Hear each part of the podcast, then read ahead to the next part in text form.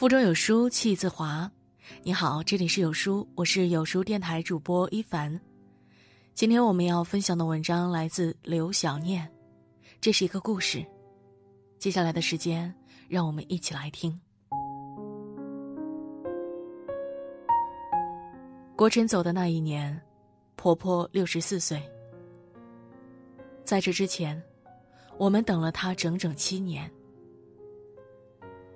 7年前，国臣因酒后斗殴致人伤残，以故意伤害罪被判了刑。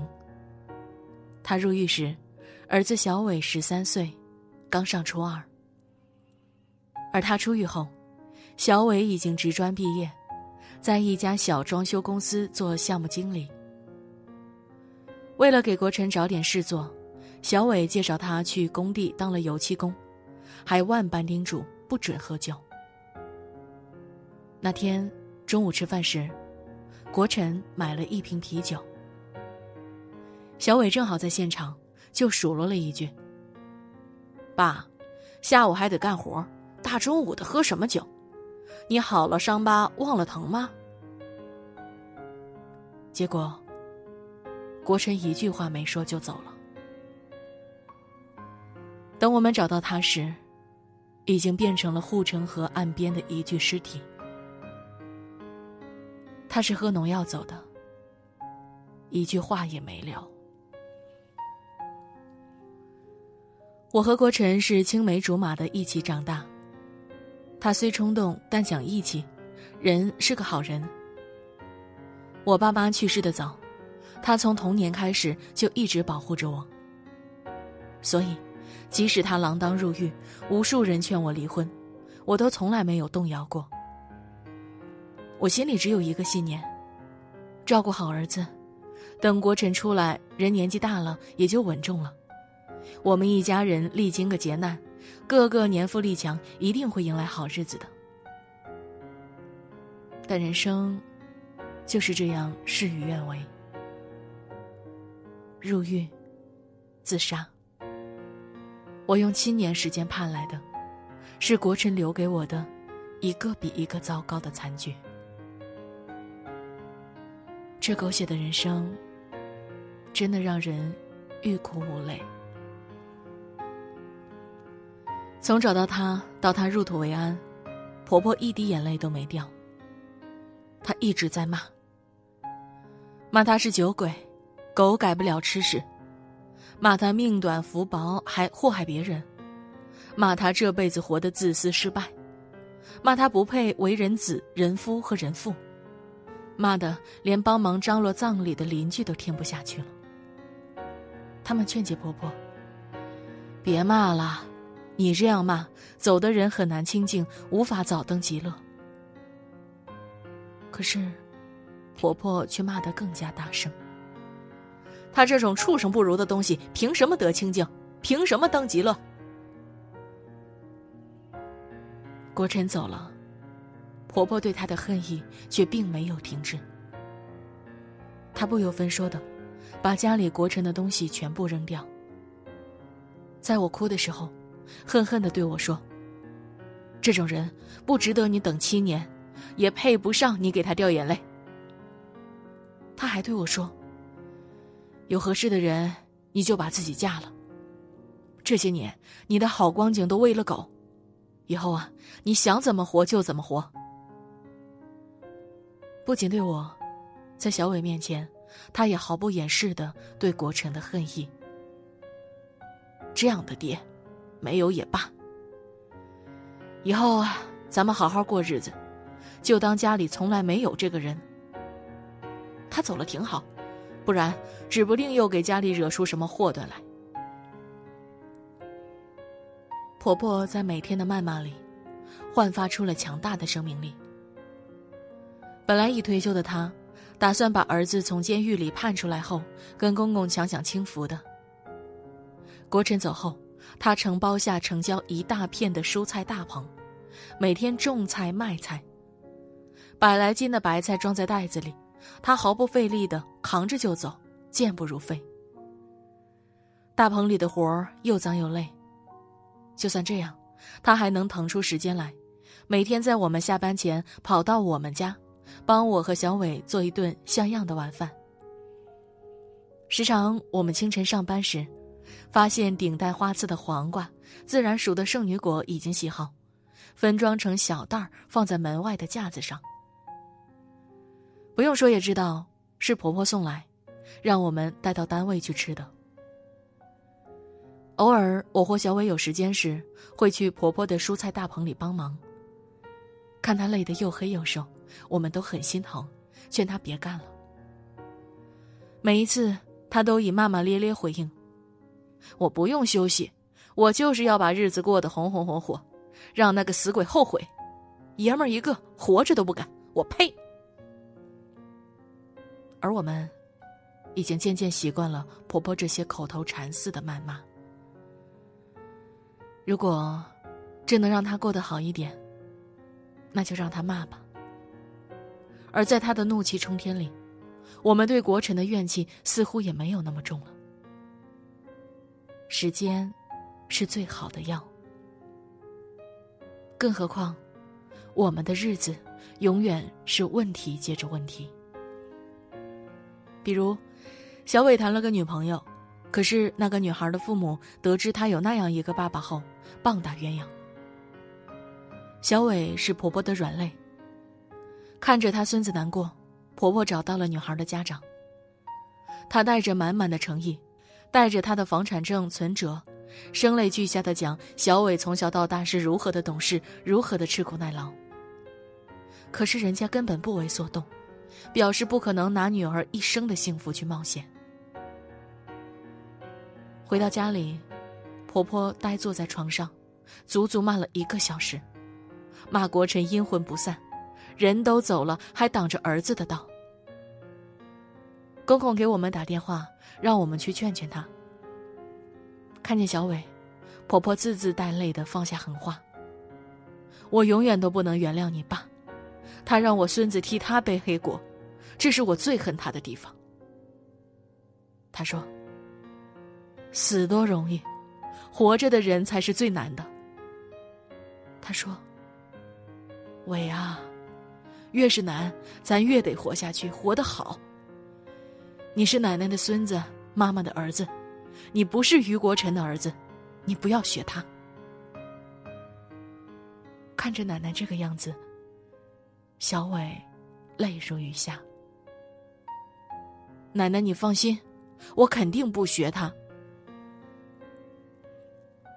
刚开始，我们只是以为婆婆是拿愤怒来抵消悲伤。可是慢慢的，我们发现她是真的恨国臣，那种比怨更深的恨。恨她年轻时的冲动，恨她出狱后的脆弱，恨她一走了之的不负责任。每逢国臣的生日或忌日，我们都打算给他过一下的，可是婆婆坚决不肯参加。不参与也就算了，她还会数落我们：“她配吗？像她那种人根本不配有儿子有老婆，就让她做孤魂野鬼，免得来世还投胎咱们家祸害人。”这样的话，她挂在嘴边，张口就来。那天，公公喝了1点酒，听得刺耳，冲婆婆发了一顿脾气：“死都死了，你还想怎样？天天像鞭尸一样的骂，我就没见过像你这么狠毒的骂。”说完，公公哭得很伤心，但婆婆却一边给我和小伟夹菜，一边说：“死都死了，我为什么还管他？我就是这么现实，我就管眼前人。眼前人过得幸福快乐，我就乐呵。”婆婆是这么说的，也是这么做的。她把这份恨变成一股真气，提携着自己活成一个泼辣能干的老太太。她把无处安放的母爱全部给了我和小伟。婆婆没日没夜地在大棚里干活，用邻居的话说，自从国臣走了后，你婆婆走路都是小跑，活得劲儿劲儿的。她就是靠着这股劲儿，替小伟首付了一套100平米的房子。小伟不想要这么大的房子，可是婆婆特别坚持。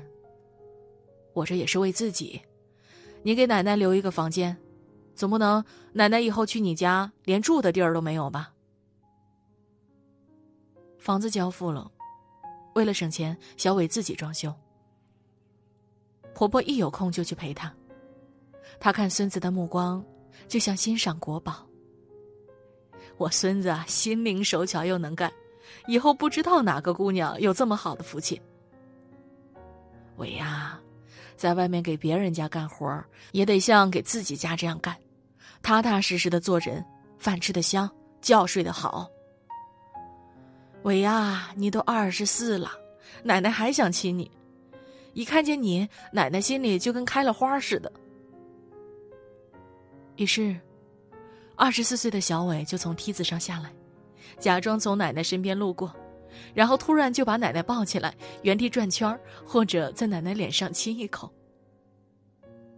每每此时，婆婆满脸的皱纹笑成了一朵花。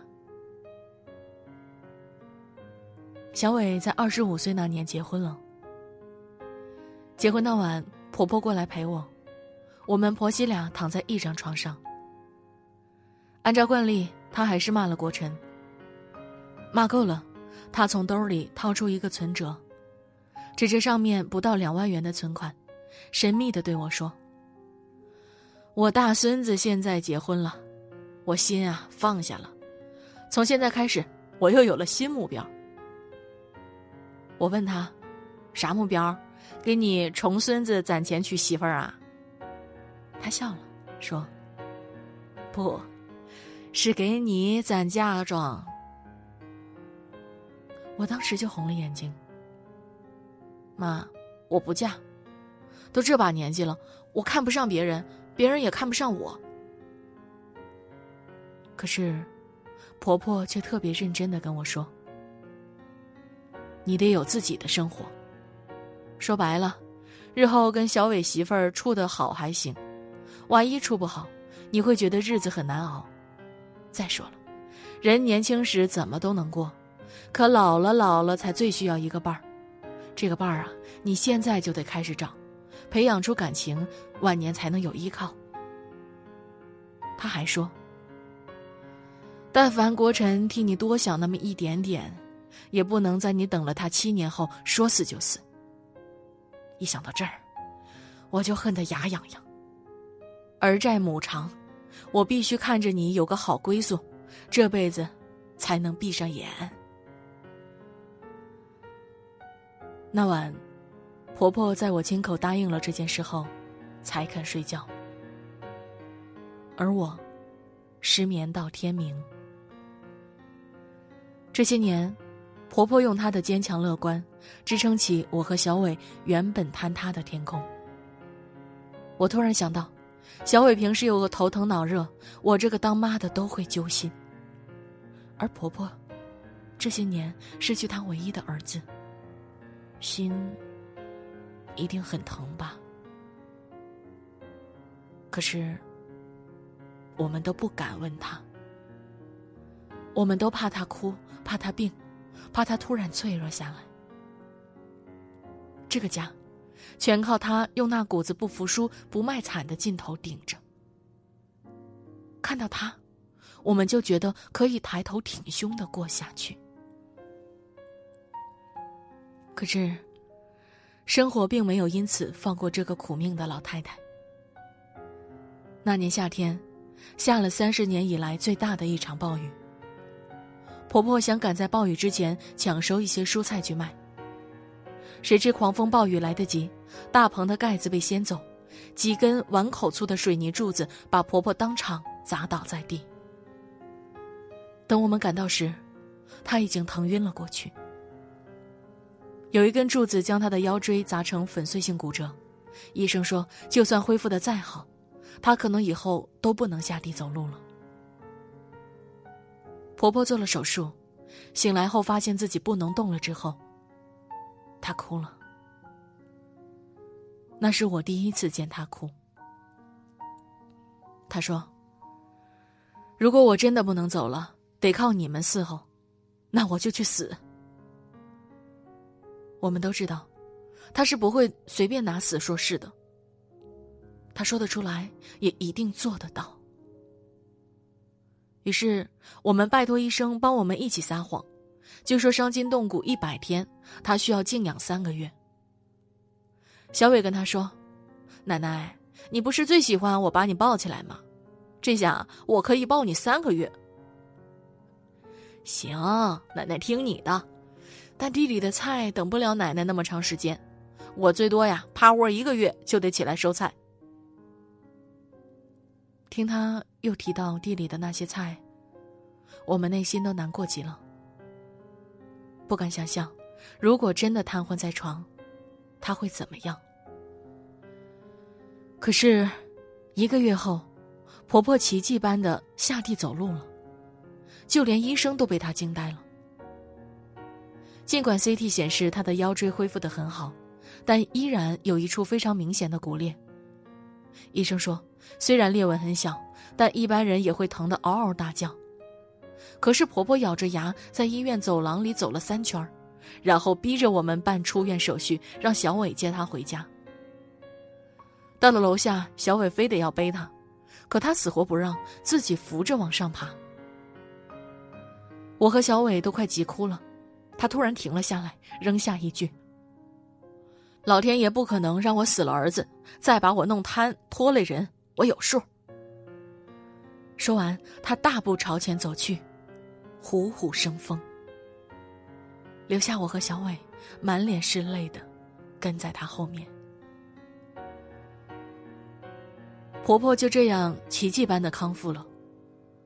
不管我们如何劝，她依然每天起早贪黑的种菜卖菜，依然拿自己当年轻人一样的背白菜扛土豆，而公公的状态跟婆婆天壤之别，每天借酒消愁，整个人都是懵的醉的。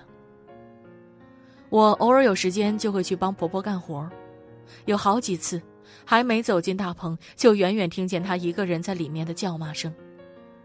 当然，她这辈子只骂一个人，那就是国晨。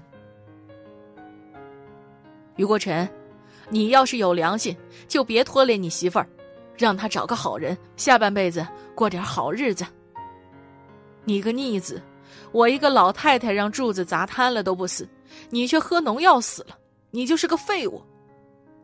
等哪天我到了那边，你别来找我，我没有你这种狗屁不是的儿子。有时听着听着，我甚至都想笑了。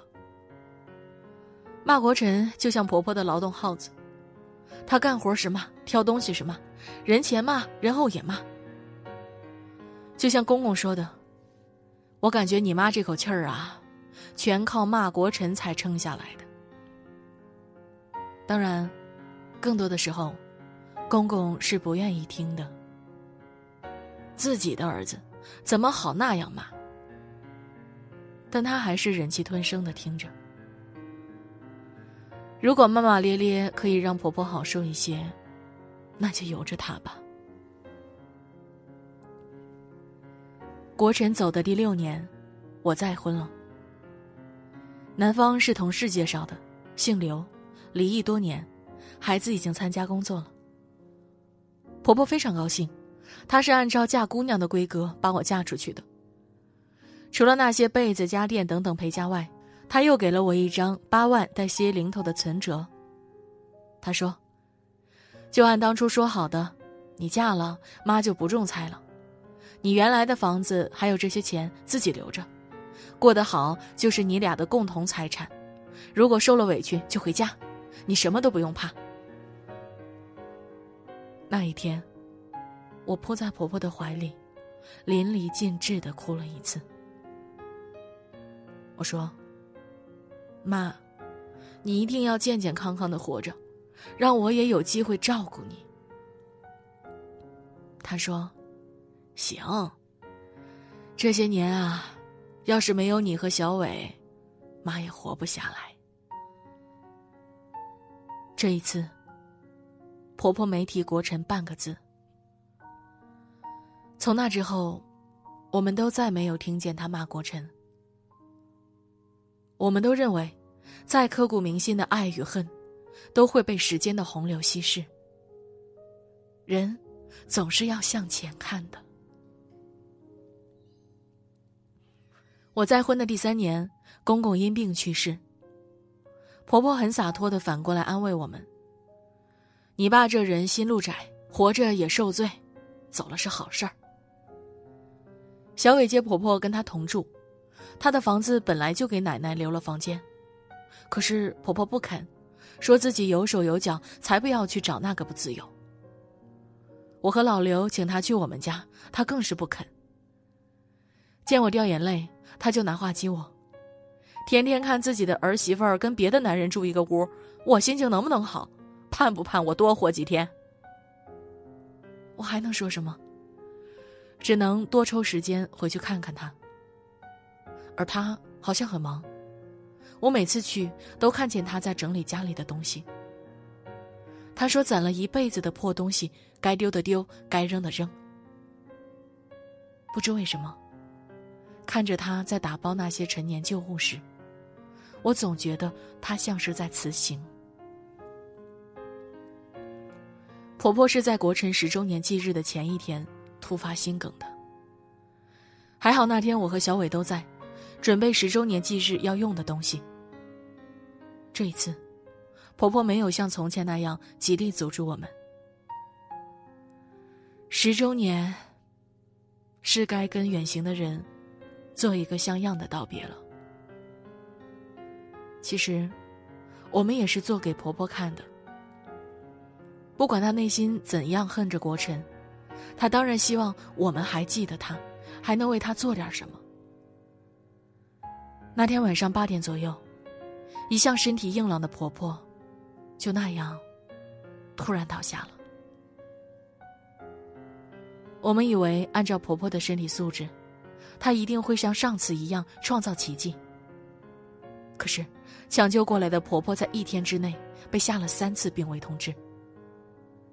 医生跟我们说，老太太的各项指标并不是最坏的，但她的求生意志很薄弱。病床上的婆婆始终闭着眼睛，不管小伟怎样哭喊着奶奶，她都没有睁开。到了第2天下午2点，她的血压一直在降，医生给她打了好几次升血压的针，她才在3点左右清醒了大概1分钟。医生让我们跟他道别，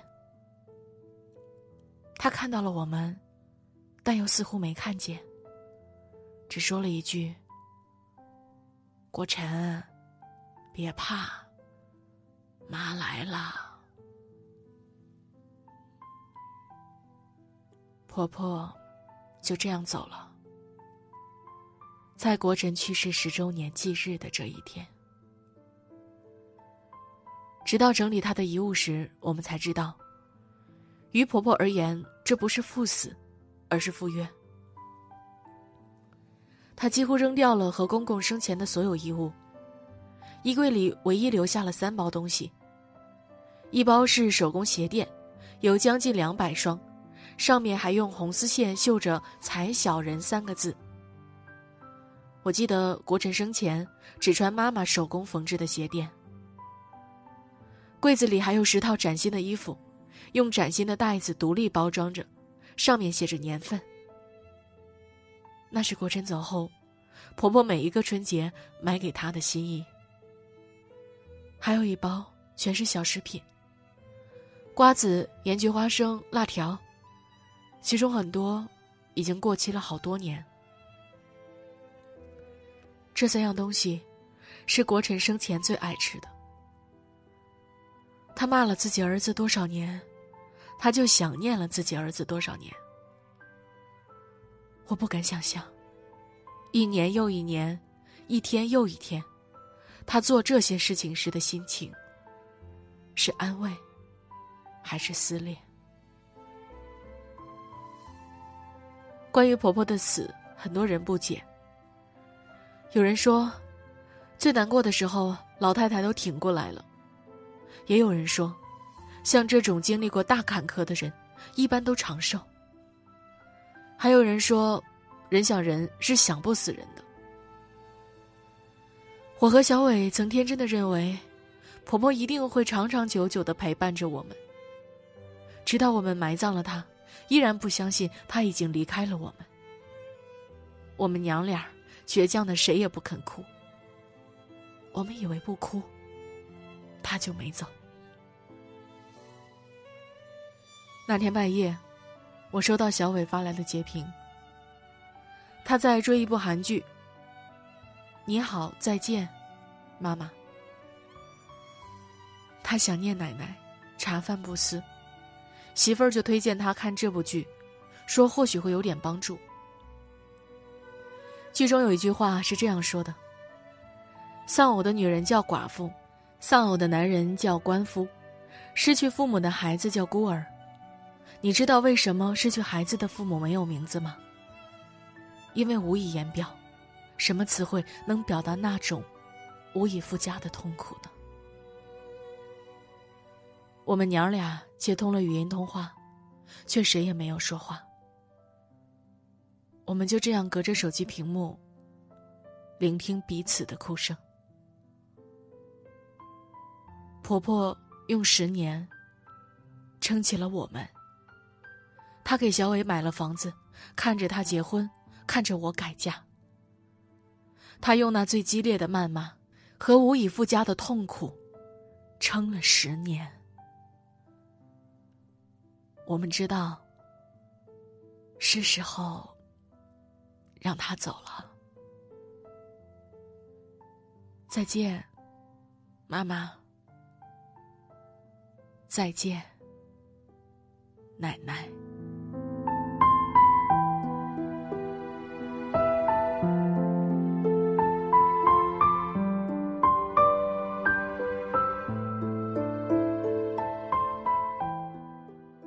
在这个碎片化的时代，你有多久没读完一本书了呢？长按扫描文末二维码，在有书公众号菜单免费领取52本好书，每天都有主播读给你听哟。好了，这就是今天和你分享的文章。我是主播一凡，我在中朝边境鸭绿江畔丹东向你送去问候。喜欢这篇文章，走之前要记得点亮右下角的再看标记，让有书君知道你们在听。